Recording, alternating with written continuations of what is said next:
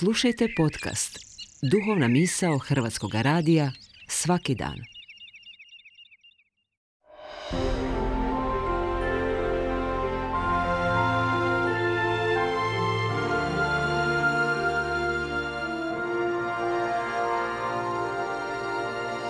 Duhovna misao.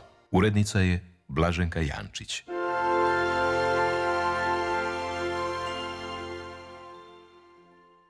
Govori vam Dominikanac Frano Parcela. Najkasnije za vrijeme srednjoškolskog obrazovanja osjećao sam potrebu informirati se o događanjima u društvu, o svijetu u kojem sam živio.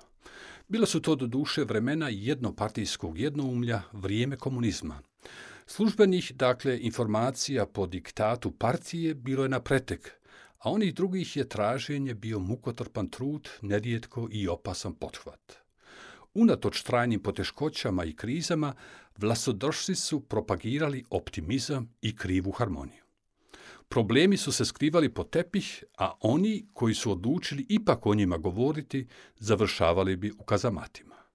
Bila su to paradoksalna vremena verbalnog delikta, upravo stoga je se kritički razmišljalo o aktualnoj stvarnosti.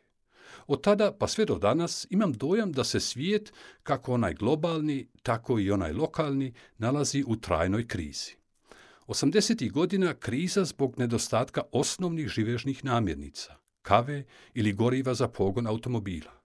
Inflacija, međunacionalna trvenja i eskalacija represivnog državnog aparata. Kriza spomenutog društvenog i državnog modela kulminirala je u strašnim razaranjima i stradanjima u domovinskom ratu zatim prognanička kriza, pa neke nove političke krize. U svakom slučaju, podugačak bi bio apecetari kriza kroz koje smo prolazili i još uvijek kročimo.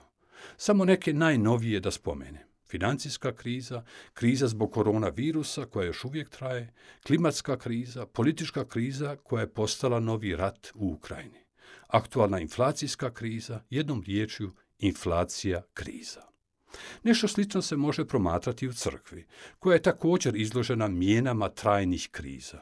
Međutim, ima se dojam da se globalne krize u crkvi lako misleno odvraćaju od vrata naše lokalne crkve, kao da se to nas ne tiče. S jedne strane, ponosno naglašavamo pripadnost katoličkoj crkvi, dakle sveopćoj globalnoj zajednici, a ponašamo se s druge strane kao da smo takozvani otok blaženih. Kao osoba koja već nekoliko desetljeća živi u inozemstvu, za vrijeme boravka u domovini stalno sam izložen zabrinutim upitima o stanju u katoličkoj crkvi na zapadu. Nisu to baš osobito zanimljive teološke diskusije, jer se uglavnom odvijaju po modelu predbacivanja i osuđivanja nekih fenomena, odnosno diskusija u krilu katoličke crkve na zapadu. Započelo je 90. godina s čuđenjem da tako malo vjernika na zapadu sudjeluje u liturgijskom životu crkve. Onda su došle na vidjelo strašne vijesti o seksualnim zlostavljanjima u odgojno-obrazovnim ustanovama crkve. Aktualnu nevjericu, čuđenje i omalovažavajuću kritiku doživljavaju novi pastoralni koncepti pojedinih biskupija, a još više sinodalni put u sklopu ovdašnje Njemačke biskupske konferencije. Još subtilnije su kritike kad se crkvi na zapadu predbacuje ne samo kriza institucije crkve, nego načelna kriza vjere, pače takozvani otklon od primarnog poslanja crkve. Sažeto rečeno, svaki put ostajem zatečen s kolikom uobraženošću i diskreditirajućeg potencijala se govori o drugome, s kojom samouvjerenošću se ističe vlastita ispravnost i pravovjernost, te tuđi krivi put i dramatično krizno stanje katoličke crkve na zapadu. Međutim, spomenute teme i izazovi o kojima crkva na zapadu sinodalno raspravlja, najkasnije deseta godina kasnije stižu do nas. Naša su kriza i domaća zaraća. Razlika je u tome što mi izgleda forsiramo uljepšavanje svoje crkvene stvarnosti. Krivicu uglavnom svaljujemo na izvan crkvene čimbenike, te umjesto da iskreno sagledamo svoju crkvenu i vjerničku stvarnost, pa kad nas zadese slični izazovi, uglavnom kapituliramo u svojoj nemoći i bezizglednoj situaciji uspavanih. Da se vratim na uvodne misli ovog razmišljanja.